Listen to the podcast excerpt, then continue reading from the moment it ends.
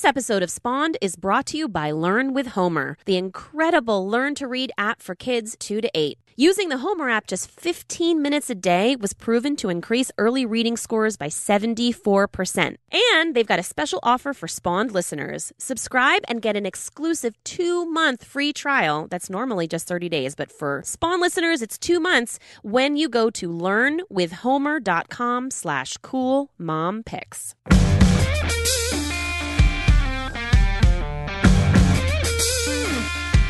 Hello and welcome to Spawned, a common sense and hopefully fun discussion on parenting and parenting culture. I'm Kristen Chase. I'm Liz Gumbiner, and we are the co-founders of CoolMomPicks.com. On today's episode of Spawned, we are chatting with family coach Catherine Pearlman, who is going to help us all deal with the behaviors, the tantrums, the outbursts that we all love so much. and, and, you know, we may personally not know anything about those, no. but we think they can help you, our listeners, with your imperfect children. Yep. Ours are just perfect. So perfect. And as always, we will close out our show with our cool picks of the week. All right, so we both have this book. It's called Ignore It How Selectively Looking the Other Way Can Decrease Behavioral Problems and Increase Parenting Satisfaction, or as I'm just going to refer to it as Ignore It. and let me just tell you, I've been using this stuff last night. We got back from our trip and I've been using it with my six year old, and wow, it really works. And I should know better. I'm a therapist, so I should know all this stuff. But you know what? It doesn't matter if you're a therapist or not. The book is practical, it's real, it's funny. And the best part is that it's easy to implement. And I think that's very important. And look who loves it, Liz. Did you see? Yes, some of our favorite people, KJ Dell'Antonia and Jessica Lahey, both of whom have been guests on Spawned. So it's all coming full circle. Yeah, it is. Welcome, Catherine. Yeah, welcome. Thanks. Happy to be with you guys. We're so glad you're here. Oh, we have so many questions. Yeah, as much as we joke, I mean, I, I don't think there's a parent in the world nope. that can't use your book. And by the way, the cover is genius. Yes. It's like a picture of this little girl with her thumbs in her ears making faces and sticking out her tongue. We have all seen. So even though it says ignore it at top, it's like you cannot ignore the book cover when you see it on the shelf. Which is exactly what you need. Yes, let's judge this book by its cover because we've all been there. So just talk a little bit about how this research that you did turned into this approach, which then became your book that really just came out a couple weeks ago. Yeah. So I'm a social worker and a family coach, and I basically help people with all kinds of parenting issues, with my main goal being to help people enjoy their time with their kids more. You know, we have kids because we want to enjoy them, but a lot of times the behavior is just bringing us down and is taking away from our enjoyment of being with our own kid. So I made home visits for many years and I've seen all kinds of parent problems, but there was one piece of advice I was giving to all parents, and that was to ignore it. It didn't matter what they brought me in for, that was always one part of my advice. And so they would say, like, what should I do when he gets up at a timeout? And I would say, ignore it. What should I do when he curses at me? Ignore it. What should I do when he slams his, you know, phone on the floor? Ignore it. And I got to see this advice in action and over time how it really changed parents' lives and the relationship with their kids. And so I decided to write the book. It's really what I would do with a family when I go in the home. It's not just about ignore it, but I also talk about like all the other parenting things like rewards and consequences and how to think about parenting as an overall philosophy. And so it's really like me coming to your house and giving you the same advice I would give to one of my clients. And because I've seen it work over and over and over again, I had lots of anecdotes and stories that I could use from my practice and also from my own family. Because, like, as you say, like, nobody parents perfectly all the time. I do this for a living and I still don't parent perfectly all the time. I love that. I always like getting advice from people who admit they are not perfect. Yes, I will be honest. You very it's much. the people you have to worry about who are like, oh, no, no, I do this and now my kids are perfect and eat everything and never have tantrums or throw anything on the floor because I don't believe that. no, not at all. It's, and you know what else? I go in those people's houses, like they're putting on that front, but I've seen everything and nobody's getting it right all the time. They're just pretending. pretending. This is good. This is a good way to start for us because I think this is a challenging topic and something that parents, I think, feel very embarrassed about. And we'll get to that. But I know you talk a lot about hyper parenting in your book. I would love for you to talk more about how, you know, I, I use epidemic in quotes, but really, how is it affecting our kids' behavior? Because we hear about helicopter parenting or, you know, or whatever we want to call it but we don't hear a lot about what it does to kids. Can you share more about that? And is hyperparenting the same as helicopter parenting? Yeah. Or, something different? yeah, yeah, good point. Yeah, I actually think it is all the same. I think helicopter parenting has a pejorative tone, and you know, it was like those people are helicoptering. But the thing is, we're all helicoptering now, and so maybe that's why we can call it hyper parenting. It's, it's just the expectation for parents is very different. Even though you know there are more two-parent working households and single parents, and um, our kids are doing more, we are expected as parents to do something with our kids all the time. You know, like for example, the American Academy of Pediatrics came out like in the last year with some new recommendations about how much screen time kids should have. And they said that very young kids could have one to two hours, but they should be doing it with their parents. Yeah. And I'm thinking, no, the whole point of watching Baby Einstein for me was so that I could have 30 minutes or 26 minutes to like clean up the kitchen or to a Shower. shower, like whatever it is. Like, I just don't think those 26 minutes are vital to my child's success. I'm sorry, that's my personal opinion. I think we should all use this stuff as guidelines. You know, schools are expecting us to be in there all the time. You're supposed to be at every one of your kids' games all the time. My parents didn't come to all my games. They came to some and it was special and it was awesome. But now if you miss a game, it's like, oh, is your son going to be okay? Yes, he's going to be okay. It's just one game. So I think that we're all in this kind of syndrome. And the thing is, our kids get very used to this constant attention. And when they don't have the constant attention, either because we have other kids, we have a job, we have to make a phone call, we're not feeling well, you know, they get upset and they want to find this attention. And so unfortunately, they'll find it in ways that are less desirable and more annoying. And so I think that, you know, we're kind of all in this place where we're giving, giving, giving, and it's not really any fun. And I think it's turning our kids into slight monsters, if I can say that. you can And say how, it. how do you differentiate though between kids that really have behavioral problems and kids who are just misbehaving? Right. So the thing is, even kids that have real behavioral problems or even that are on the spectrum or have ADHD that have a diagnosis, ignore it can be really helpful with them because even those kids are getting lots of attention that they should not get for their inappropriate behaviors. What we want to do is give our attention to our kids when they're doing great. You know, Mhm. we want to notice them doing well. Sometimes we forget to do that. We're just so busy doing discipline and saying no and correcting and don't sit like that and all this stuff that we forget to notice. So it's kind of just a shift. We want to give the kids all the attention that they need and crave, but we want to do it when they're doing positive behaviors.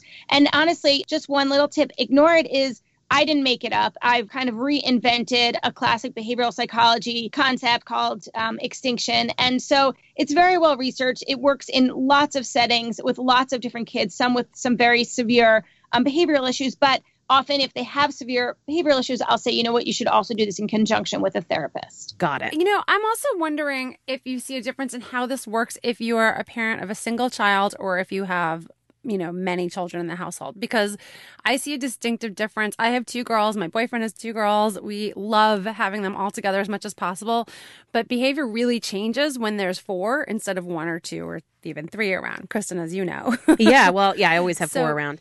Um, so, So, yeah. it's pretty easy for us to kind of ignore bad behavior, in part because it's taking away from the entire group if one kid is melting down.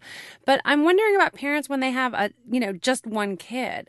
Do you find that they are they more apt to coddle the kids? Do they not need to use this as much? Like, how does it differ in different kinds of households? Um, it does differ, but everybody kind of still needs it. The problem with you know when you have four or five kids or or you have twins is even if you ignore the behavior, if one of the kids reinforces the behavior, that's just as good. So if the kid's being silly and the brothers and sisters are all laughing, doesn't matter if you're ignoring it. He's getting all that attention from the siblings. So um, it can be more challenging in that way. And then, you know, only children are used to getting a lot of attention. You know, they're their parents' one and only. And so it can actually be very freeing for a parent to be able to say, like, actually, in this moment, I do not have to provide you endless amounts of attention because you're not being pleasant, you know, and so I'm going to ignore you until you are being pleasant, and then I'm going to re engage right away. So I think that it kind of works across the board, even though it may feel differently. There are complications on either side, I think. I would love to know about negotiation because I think uh, parents understand that it's not great. Like theoretically, we know that you shouldn't negotiate with your children. But what I found fascinating in your discussion of it was that the kid always wins. So whether there's a negative response or a positive response, they always win, which is why it doesn't work, right? Right. I mean, I had someone call me the other day and, and he said, you know, I am so proud of myself. My kid wanted another whole episode of a show And I said no, and I stayed firm. And in the end, I just let him watch two clips on YouTube. And I was like, yeah. So that was not a win. Um, yeah, he gets five more minutes or 30 minutes. He'll take the five minutes. But what happens when parents negotiate is that kids learn that everything is negotiable and they start to negotiate everything. So at bedtime, two books becomes three books. It becomes five more minutes or one more story. It becomes you know more television time more screen time. And then do i have to eat all five carrots? Can't i just have three? You know everything. And you know what? Honestly that's just exhausting and tiring. And not everything is negotiable. So sometimes parents just want to say no this is dinner and that's it. Or they want to say it's time to turn it off and that's it. And every time they negotiate they basically are teaching their kids that you know what aim high, you'll get something. You won't get what you're asking for, but you'll probably get something. And so that whole experience, I think, is really rough on parents. And the truth of the matter is, you know, whenever you negotiate, the kid obviously always wins because you already said something. You already said no to cookies or you already said one cookie. So anything that happens after that is more. So it's already a win for the ah. kid. Sometimes they don't get what they want, but they've gotten lots of attention, lots of discussion. So unfortunately providing any kind of reward or benefit for behavior that we don't want to see is making that behavior happen more often negotiation just to me it leads down a bad path say yes if you want to say yes you know if you if you have time for an extra five minutes give it to them. If they have time for a story, give it to them. Just say yes right from the beginning. But once you say no, or once you put in, you know, you say only two stories, then that's what you really have to follow through. Even if you realize afterwards, uh, actually, we probably had more time. Don't do it. That that's a really smart point, and I just want to highlight that because I think sometimes as parents, or often as parents, our knee jerk instinct is to say no, yes. even though we will say yes. Exactly. You say no is almost like wishful thinking. Like no, no stories tonight. You know you're going to. You know you're going to lose, and it really kind of makes you pause and say yes right out of the gate so that you're not setting up these false expectations and teaching them negotiation. And I just want to put a fine point on that. I think it's really smart because I do that too. I'll be like, okay, bedtime right now. And I know that means in 40 minutes because there's going to be running around and cuddling and questions and brushing teeth. So I think for me as well, I need to stop myself and say what I mean right up front and not work my way there. I think too, like what's really helpful for parents is to know, like I'm also like that. I'm a big no first, whereas my husband's probably more of a yes first. And that balances out. But when he's not here and I say no, sometimes I'm like, why did I say no? So it's like you kind of have to know yourself. You have to know like what are the behaviors that are triggering you for your kids? You know like for me whining maybe doesn't bother me. It might bother you more. Or fidgeting at the table might make me crazy might make someone else not crazy. So you kind of have to know where your triggers are because that's where you're really giving the attention for the behaviors that you don't want to see. And so you kind of have to think about that i think a little bit ahead of time so you can stop yourself and you don't make that mistake and the other thing I wanted to say is that parents are human beings and they're not on their game 100% all the time. Sometimes they're tired, sometimes they don't feel well, sometimes they're stressed, sometimes they're unhappy. And so during those times, we have to give ourselves a break and say, you know what, I'm just giving in. Have a half hour of TV. That's okay. Like, you know what, we're doing uh, long bedtime tonight because I just, I'm, I'm exhausted. Whatever it is. But, you know, give yourself a break. Realize that you're a human being. You're not going to be able to every time do it exactly the way you want to. But think about that ahead of time and just be like, you know what, I'm exhausted. I'm giving in. I'm not even going to say no. More yes. I think that, yeah, I, I needed to hear that. I know. I think I, my kids would be excited about it. And overall, it makes makes us feel better. I feel better when I'm able to say yes as opposed to that saying no, no, and then giving in. I don't like that feeling. And I can imagine that there are a lot of other parents out there. Catherine, can you talk a little bit about yelling? You know, I um, have done this thing where I wear these wristbands on my wrist. I don't know if you've read that or seen that go around social media just as a visual cue. If I start to feel like I'm raising my voice or I get to the point of um, yelling, I move one over. And it's worked really well for me. But I would love for you to just talk about why yelling sucks sucks so much and what's a better approach because I think so many parents were stressed out, we're tired, we're a combination of both of those things. And as much as we don't want to yell, sometimes it feels like that's the only way for us to get our point across. Yeah, so here's the thing about yelling, it's just like a temper tantrum for grown-ups. You know, we're frustrated and angry and we yell and even if, you know, our kids are moving at that point or they're doing what it is we want, we just feel better just getting it out. But the problem is, number one, it's providing attention for our kids. And so, not only that, like some kids want to get a rise out of us. You know, they're pushing our buttons so that we get frustrated. Like, a toddler or a teen who isn't getting his way is angry and they want you to be angry too. And so they're pushing, pushing, pushing. And you finally yell. They're like, woohoo, yes, that is amazing. it's not effective. So that's like the number one thing is that you're just reinforcing the behavior that you don't want to see. And also, it doesn't resolve anything. You usually feel bad afterwards or spent, you know, it's like a momentary yes. And then it's like, oh, no, that's not how I really wanted to parent. Yeah. And then, you know, studies show that it doesn't actually improve behavior. So it's like trying to realize when you're getting to that point and then also like learning other tools. So I think a lot of times parents are yelling because they're out of tools at that particular moment.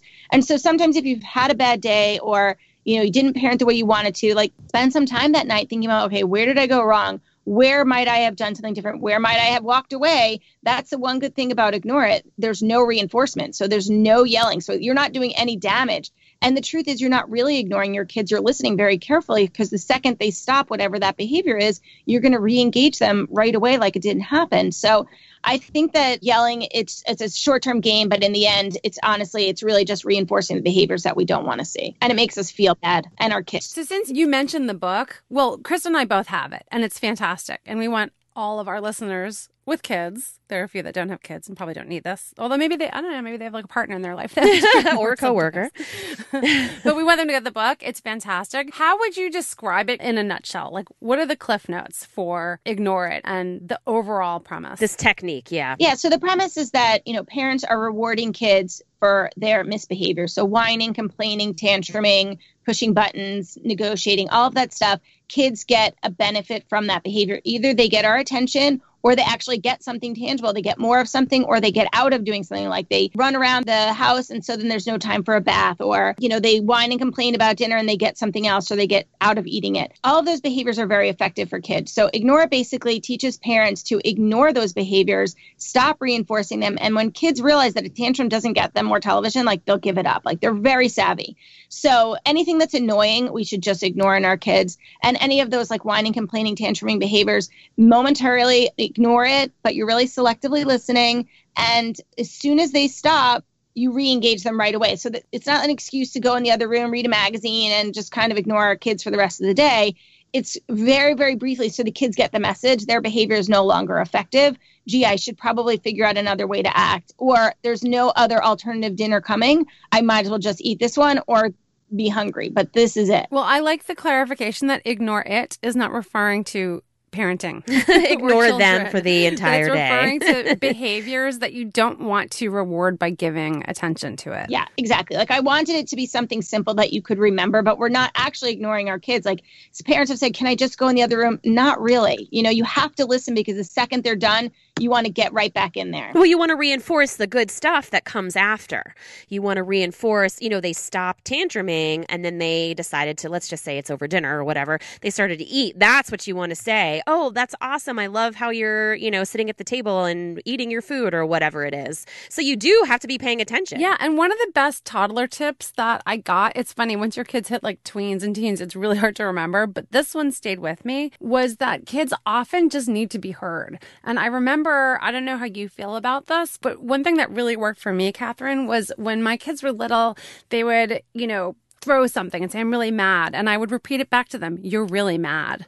And they'd say, I hate this. And I'd say, You really hate this. And I would just repeat back to them what they were saying just to validate their feelings. I wasn't addressing it or trying to make them feel better or coddling them. I was just letting them know I was hearing them. And it usually went away. Yeah, I absolutely love that. I think a lot of times we don't validate our kids' feelings, even if they're angry at us or they're upset because they're irrational, they're feeling an actual feeling. And I think that's terrific. You know, I think empathy goes a long way. You know, just because a kid is very frustrated with a sibling doesn't mean he's going to get what he wants, but at least we can say, like, you know what, that is really frustrating, or wow, that must be really hard, or wow, you look really sad. And for a lot of kids, they actually, your kid was verbalizing how they're feeling. A lot of kids, they don't have the words for it. They just explode. You say, wow, you look really, really angry. Or, you know, is that how you're feeling? Yeah. Something to help them put words to it because, you know, they just have this feeling they can't deal with. Yeah. And, and by the way, it does work for tweens as well when they're pouting and slamming the door. Yeah, absolutely. I mean, empathy is empathy. You know, it's so important. And I, I think of like when I'm angry, and the last thing I want anyone to do is tell me to not be angry or to stop crying or yelling or whatever it is. Like that never, ever works for me. so, like, I just can't imagine imagine it's going to work for a seven year old. Of course, this technique I've tried with my six year old and it's worked really well, but it's been in our home. And so I'm wondering how this goes. I'm imagining, you know, we're in the middle of the grocery store and my kid flips her lid. What do you do then? Because that scares me. I'm not even going to lie. I think it scares a lot of parents. Yeah, parenting in public is really hard these days because everybody is judging us. Like, really, truly, like, it's not like I'm just making that up. Everybody is. I mean, even think about it how you've looked at other people in various moments without knowing the whole story or just being frustrated in our own lives or whatever it is. Everybody has something to say about how someone else parents. And so then you have people from older generations, then you have checkout people staring at you. You know, it's really difficult. But what happens is because we're so afraid of being embarrassed in public, we parent in ways that are just reinforcing our kids' bad behavior. You know, they start to fuss a little bit. And so we give them our cell phone or our iPad in the restaurant or at the doctor's office, or they start getting a little antsy in the um, supermarket. So we open up a treat or a snack and we give it to them. So we do all these things because we're really concerned about what other people are going to think. But the thing is, at the end of the day, like you are taking home your kid. Like whatever bad behavior you reinforced out in the world you're stuck with that behavior right back at home or all the time with those kids. And so like whenever i'm out and i see a parent who's really struggling my heart really goes out because i know how hard that is to do that in public. You know if you have a screaming kid on an airplane or you know anywhere in public you could just watch the people around that kid and you can see people judging. But the thing is I really empower parents to say, like, so what? Those are not your people. Anyone who's judging you for a, your worst parenting moment is not your people. Like, you need just a couple people that can understand that parenting is hard and that you're doing the best you can. And sometimes that means letting your kid scream in public until they're done and then you can move on. Now, obviously, like, if you're in a restaurant and that screaming is disturbing other people, then I would take that kid outside and let him scream and have his moment and ignore it until he's done and then welcome him back into the restaurant. But I do think that parents have to toughen up a little bit and remember like they're stuck with this kid. you know, I mean, like pleasing someone else in the supermarket is not going to help you long term. It's just going to make you feel better in that five minutes. And you know what? The more you do it, the stronger you feel. The more you're like, you know what? So what? This is my kid. I remember when I was had my first kid and I was really struggling with breastfeeding. I had so many people ask me, "Oh, are you breastfeeding?" Thinking like what is it to you? Like what how why do you care? what do you care? Like how does it impact you you know? It just served to you know make me feel bad. And you know of course as i became more experienced and got a little handle on everything i felt more comfortable. But i think you know we we all need to be a little more thoughtful to how difficult parenting is. And we all need to put a hand out to other people. Just give that look like i've been there or i hear you or can i help you hold those groceries while you deal with that toddler whatever it is. But I feel like we should do more to help other parents and give them more support instead of judging. We all do it. You know, I was just on the Today Show a few weeks ago, and Rene Syler from Good Enough Mother, we got asked that question in a way, and her whole thing was, you know, you're not going to see these people ever again, probably. You know, and there's always the risk of some idiot's going to like pull out their cell phone and put it on video. So let's not think about that on social this media. This is the but, horrible mom who told my kid not to but, go you up know, the slide like, backwards. You're not going to see them again. now, of course, my rule, the airplane, kind of anything goes because I feel like we're in a small enclosed space and I really don't want my kid freaking out and screaming there. And like you said, the restaurant, but I love the idea of empowering parents. And we've always said, right, Liz? Like we've said, it takes a village. Yes. If you see someone struggling, like even just like a knowing look of like, dude, Been there. we know this sucks. you, you've got this can go a long way. I, I think the thing that's so great about what you're saying is that we have to give each other a break and we have to give ourselves a break too yes. because parenting is so wrought with guilt throughout. And along those lines, you know, we always look back at things we could have done differently or things we could have done better. And and to your point, as you get older, I think you lose that a bit. You know, you, you start to feel better about your choices or we always joke that nobody walks into the first day of kindergarten and is able to point out which kid should have been breastfed longer. Yeah. Yes. like, you know, like all those choices that are stressful when you have toddlers, it kind of goes away. However, for those those of our listeners who have older kids or tweens or teens and they're having these same kinds of issues, but they weren't able to start implementing some of your recommendations when their kids were little, what can they do now? Like, what can we do now to implement this technique for older kids so that we don't feel bad about having missed the boat? Yeah, one thing that's great is parents can always make a change and it's never too late. And I think that this works as well with teens as it does with toddlers because honestly, teens and toddlers are very similar. They both think that they should have more freedom and more independence than they're actually ready for. And that's very frustrating for them. And so that causes a lot of tantrums. The tantrums might look a little bit different, but the moodiness and disrespectful behavior, um, and some of the things parents have to deal with, you know, angry teens when they can't have what they want, it's very similar to a toddler not being able to do what he wants or she wants. And so it's never too late. So I would say with teens, stay strong because they will really give you a run for your money and they will try and wear you down because they could be meaner and stronger and last longer than a toddler in some of their tantrums, but you have to hang in there. So if you're using ignore it, like for even with my kids, you know, can I go sleep at so and so's house or can I stay up till 11? And the answer is no. And so then you get a why. Always give a reason. I don't think there's anything wrong with explaining a reason. But after that, we're done. I've said no. I've given you the why. We're done. But then the kid starts with the, but why can't I? but you said, and yes. everyone else, it can turn mean and it can turn really difficult. As a parent, that's hard to handle. Once you see that happening, you're done you ignore it completely. The kid will get even more angry. Then you know it's working. That means that they're getting the message that you're not going to change, you know, that it's over. And after that, they're done. They will stop it completely because, again, there's no point. Like, if I'm really not getting to go to Sally's house, then I might as well stop with this, you know, like I'm only going to go on. And if I'm not making you mad, which is really my goal, then there's no point. So ignore it. But the thing is, we can't ignore our teens all the time. Like, they'll just be in their room, they'll have their headphones all the time and they're lost to us. So we really can only ignore the negative behaviors, but we really have to work hard on engaging them on the other times when they're not being, uh, you know, yes. horrible. Yeah. So, like we, when you said when that negative behavior stops, it sounds like, especially with tweens and teens, we need to really dig in and reinforce that positive behavior and connect with them, maybe more than we would with the littler ones, because they're already, in a way, disconnecting from us. If there is a similarity with toddlers and teens, which I agree with you, I think the difference is that they are, you know, finding more independence yeah. naturally and disconnecting by choice choice. Right. And so sometimes parents kind of just give into that. They're like, oh, they're they're moving on. Um, but then you know you feel like lost and sad, and there's like a, like a very prolonged mourning time. Whereas if you can ignore some of the miserable behaviors, but really engage in the other times, even if that means you have to fake it sometimes because you're still really angry, but re-engage, find a way to meet the kid halfway drag him to family dinner, even if he's complaining the entire way. He'll still eat and he'll still be part of the family. But a lot of times we let kids out of stuff because they're kind of cranky, but that's exactly what they want. Like, so that again is rewarding their behavior. They're like, gee, I don't really want to go visit grandma. So let me be really obnoxious. And then the parents like, fine, you can stay here. Score.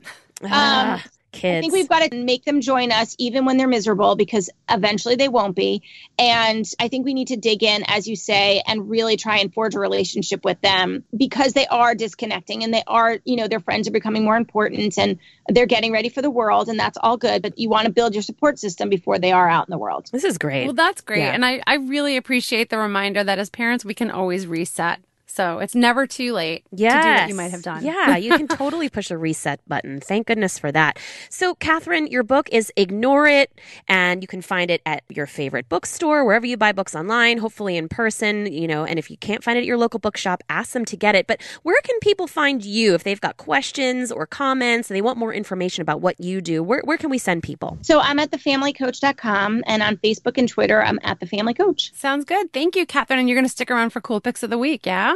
Of course. Well, we'll be back with that right after this. So, Liz, I am really excited to talk about our new sponsor, Learn with Homer. They're back again, and wow, the the service they offer is so awesome for parents and for kids. They are. They're one of my favorite all time Learn to Read apps. It's for kids aged two to eight, and what's so smart about it is they know that kids learn best when they're pursuing their passions and exploring their interests and having fun, as do we all, right? Not just kids. yes. And so it actually taps into kids' passions and interests. So if you like ballerinas or robots or trucks, they'll create dedicated learning pathways for up to four kids on one subscription based on their reading stage and their interests and their progress. That's like my house right there. Four kids. With four different interests. With four different interests. Yeah. I mean, if you love reading about trucks, why should you be forced to read about princesses or vice versa, right? So kids can read about what they love and it's going to get them more excited to progress to the next levels. And in fact, here's the data nerd point for you, Kristen. I'm ready. I'm so ready. According to a recent study conducted by the former U.S. Assistant Secretary of Education, Dr. Susan B. Neuman.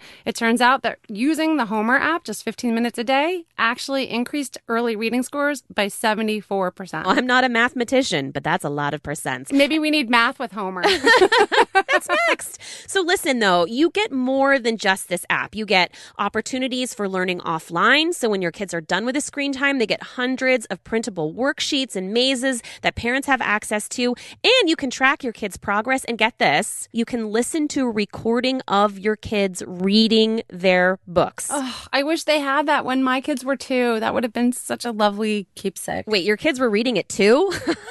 My kids have Yes. so they were reading Shakespeare thanks to Learn with Homer. man, we got a lot of catching up to do. We need to subscribe right now. Well, hey, Homer is for kids two to eight, so there must be two year olds out there learning. Well, I know how well your kids read already, and I have to say, I wouldn't be surprised. But listen, we have a great deal. Do not miss out on this. So if you go to learnwithhomer.com slash coolmompicks, you can try out this app for free for two months. Regular people in the world only get 30 days. the little people, but the fancy spawned listeners, You. Get two free months Yes. when you go to learnwithhomer.com slash cool mom picks. All right. Well, it's time for Cool picks of the week.